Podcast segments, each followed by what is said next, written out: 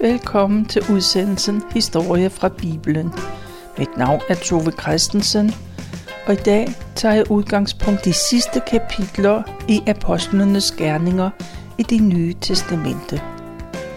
Og denne udsendelse handler om, at vejen fører til Rom. Men først så vil jeg fortælle lidt om, hvordan det var politisk i Rom omkring år 60. Det var det år, Paulus kom til byen. Lucius Domitius, han boede i Rom sammen med sine forældre. Det var ham, der senere blev til kejser Nero. Men da hans far døde, så giftede hans mor sig med kejser Claudius, og Lucius Domitius, han blev adopteret af kejseren.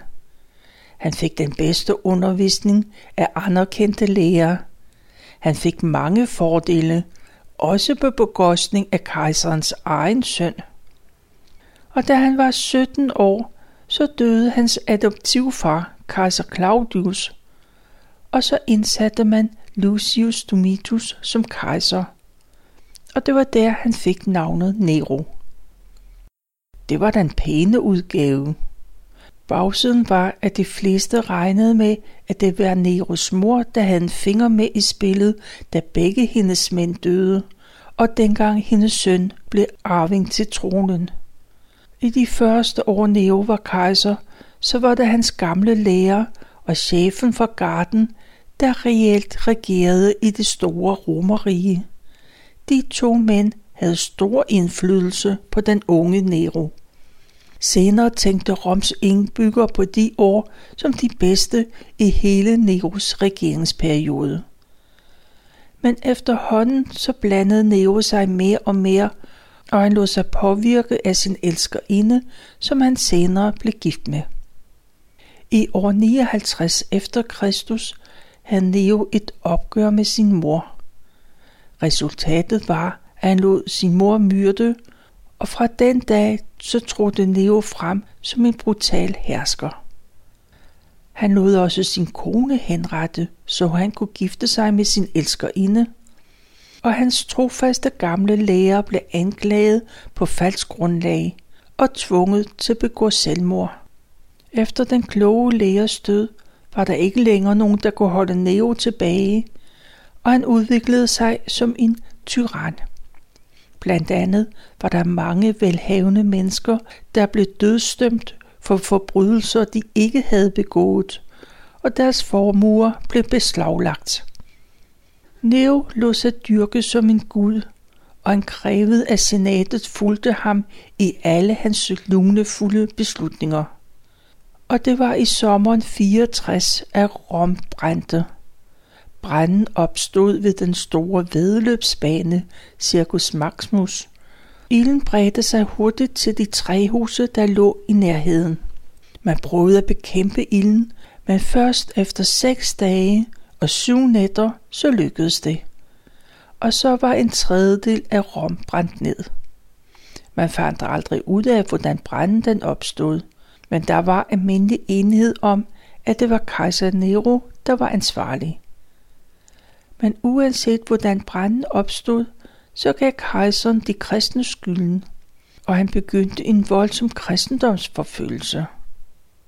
Nero var den første kejser, der for alvor vendte sig mod de kristne.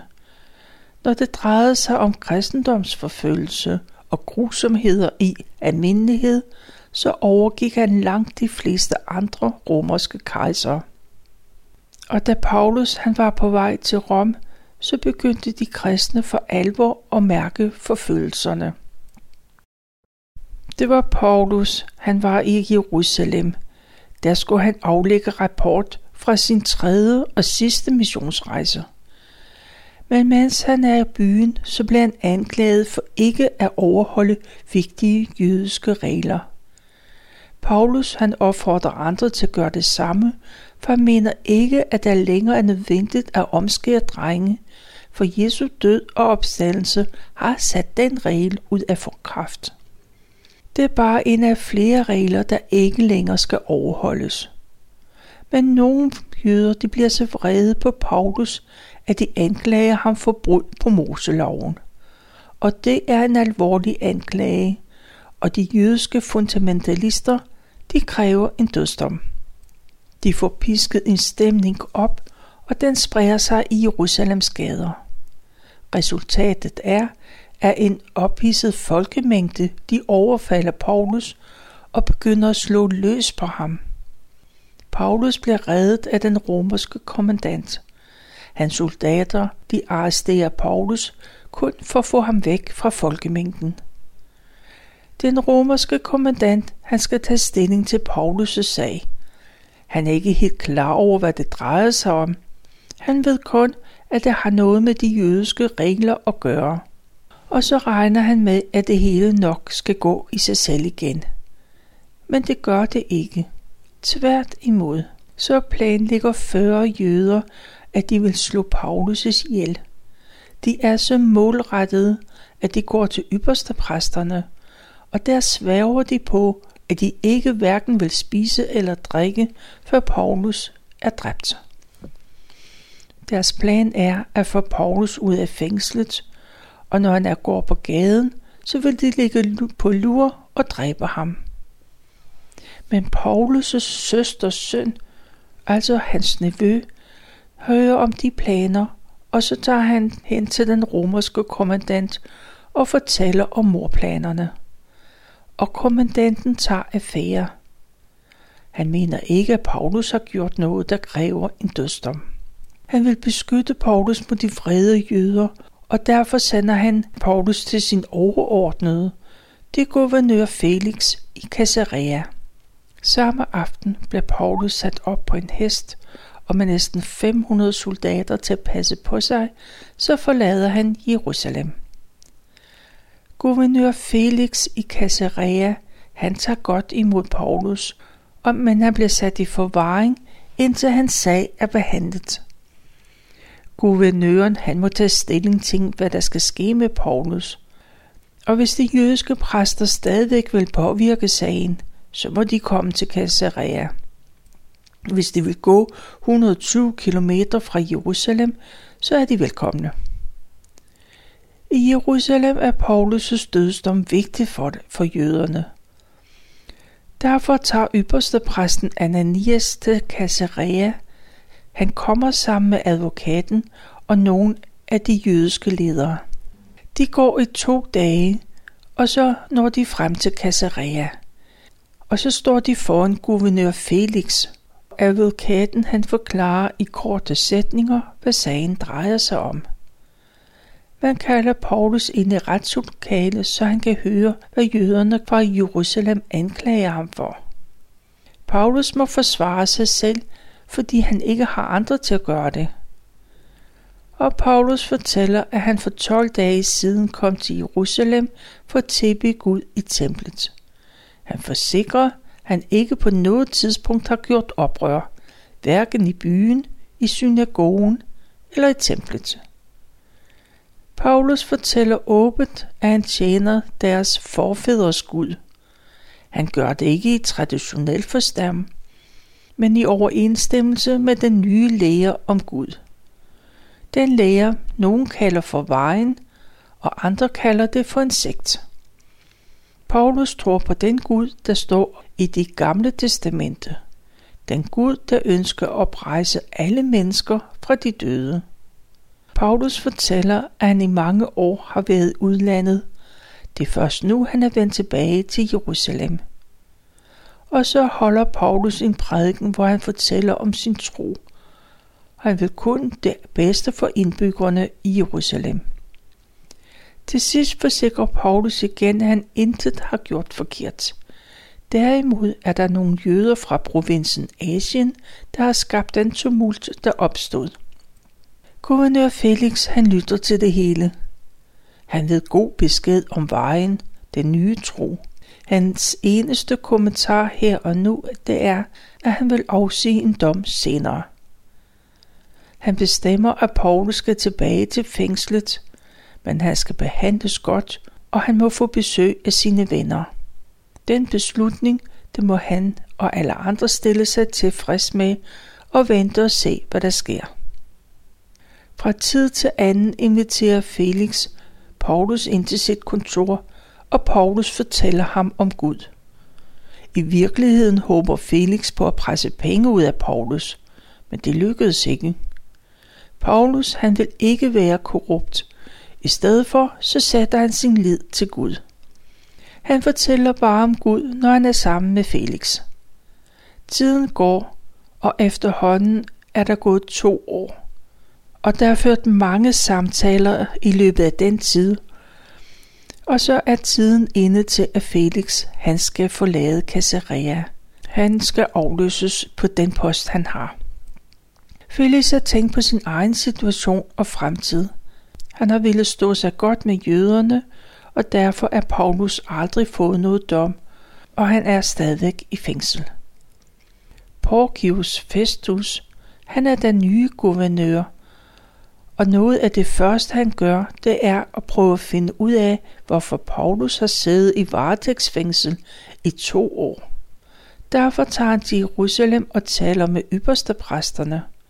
Han hører på, hvad jødernes leder siger, men det overbeviser ham ikke om, at jøderne de har ret. Og det er de faktisk helt klar over. Derfor får Festus følgeskab, da han tager tilbage til Caesarea. Mange af de jødiske præster og ledere, de tager med ham, og hele vejen kommer de med anklager mod Paulus. I Caesarea kommer Paulus for retten, hvor den nye guvernør Festus han skal afsige dom. Noget af det første Paulus blev spurgt om, det er, om han vil få en domstol i Jerusalem. Paulus har intet gjort forkert. Han har siddet to år i fængsel på grund af præsterne i Jerusalem. Der vil han ikke tilbage til. Han vil have sin sag for den romerske domstol i Rom. Og sådan bliver det. Der bliver truffet aftale om, at Paulus skal overflyttes til Rom. Og det skal ske hurtigst muligt. Og før det rent praktisk kan lade sig gøre, så kommer kong Agrippa den anden forbyde den nye guvernør velkommen. Guvernøren fortæller om Paulus og om jødernes anklage. Guvernøren ønsker kongens råd om, hvordan han skal forholde sig i den her mærkelige sag.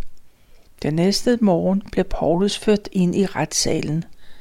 Der sidder kongen og hans samleverske i deres fineste tøj. Også byens førende mænd er der.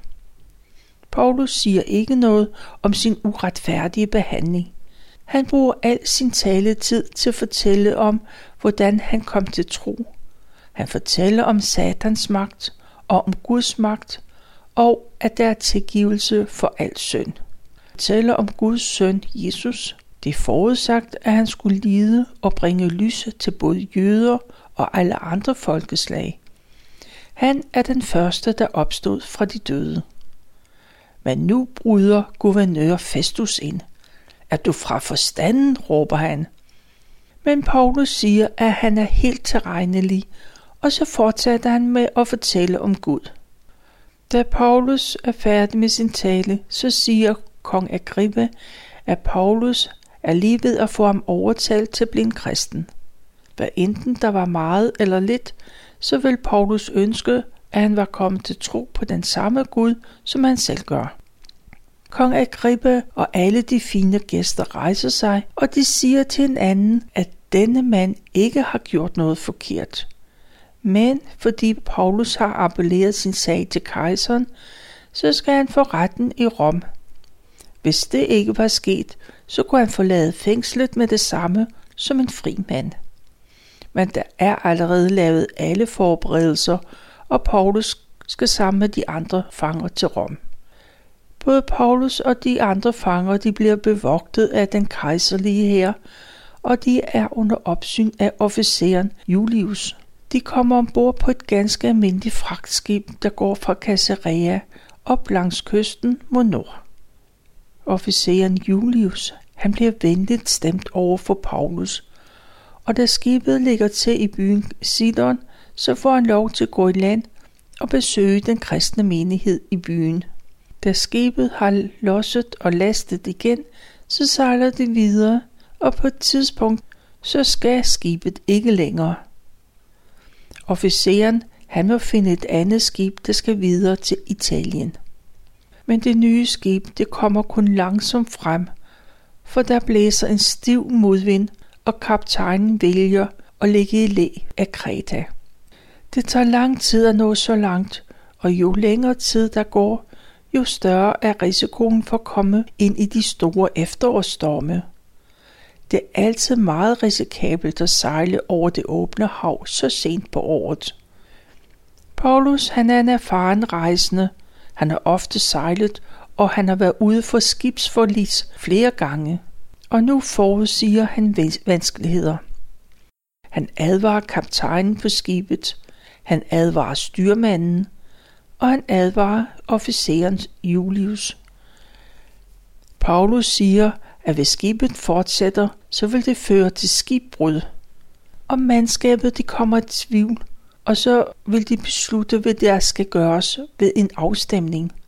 Skal de blive i den lille by på Kretas vestkyst, men den er i virkeligheden for lille til, at alle kan overvintre der? Eller skal de tage chancen og sejle videre op langs kysten, og så finde et bedre sted at overvintre? Et flertal af besætningen de stemmer for at fortsætte nordpå. Været det ser fornuftigt ud, og de kan nok sejle lidt længere. Og så kan de tage til videre til Rom, når det bliver forår. Og de sejler videre, men kort tid efter så blæser det op til orkan. Sømændene de kan kun kaste et drivanker og lade skibet drive med vinden. Dagen efter er stormen lige så stærk, og man begynder at kaste lasten over bord. Sejlene og skibets skrej, det går samme vej som lasten. Og på den måde går der flere dage. En dag så kalder Paulus besætningen sammen.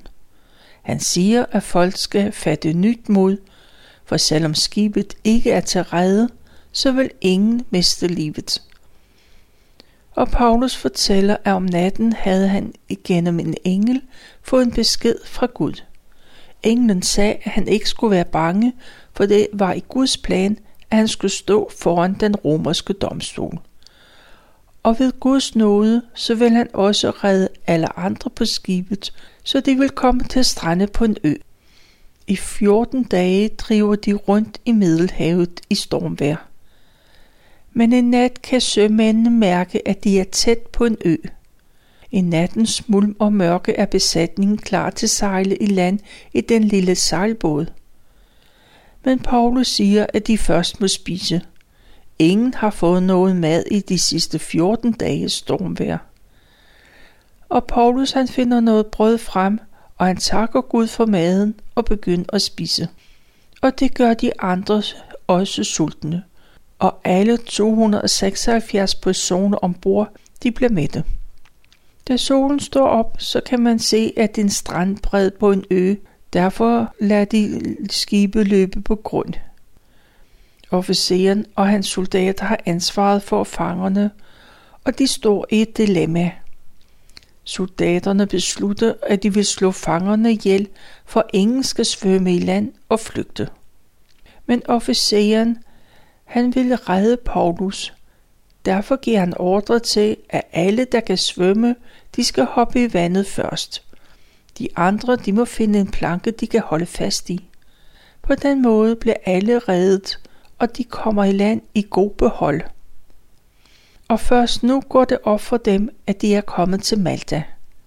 De indfødte malteser, de tager sig godt af de nødstede og de tænder bål på stranden, så de kan få varmen i det kolde. Paulus han samler nogle små grene og kviste for ligget på bålet. Men der gemmer sig en slange, og den bider fast i Paulus' hånd. Man ser den giftige slange, der har bidt sig fast, og folk siger til hinanden, at denne mand sikkert er en morder. Selvom han er sluppet godt fra stormen, så vil retfærdighedens gudinde ikke lade ham overleve. Men Paulus han ryster bare slangen af hånden, så den falder ned i ilden. Og man holder godt øje med Paulus, og de indfødte forventer, at hånden den svulmer op, og manden falder død om. Men Paulus han dør ikke, og så ændrer de indfødte deres mening. Nu tror de, at Paulus er en gud. I nærheden af det sted, hvor skibet er landet, der bor øens rigeste mand.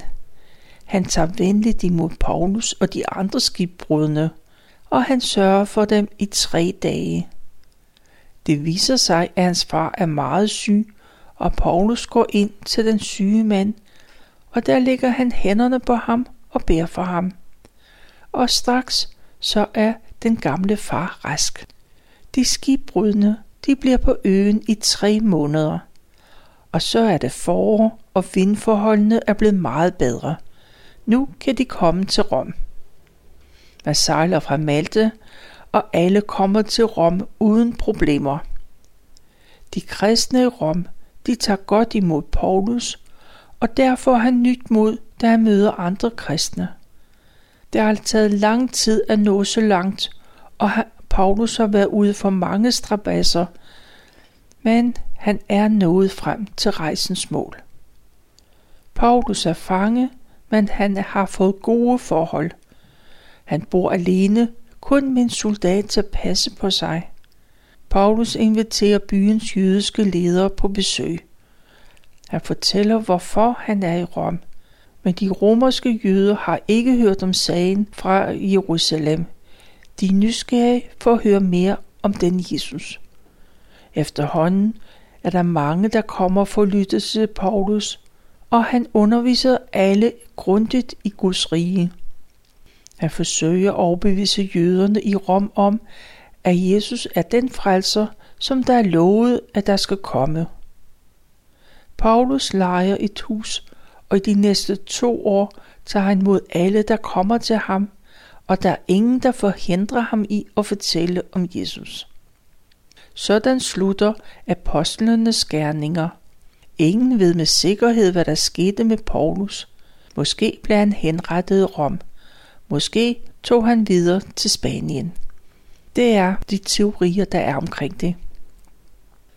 Det er, hvad jeg valgte at fortælle fra Apostlenes Gerninger, kapitel 23-28.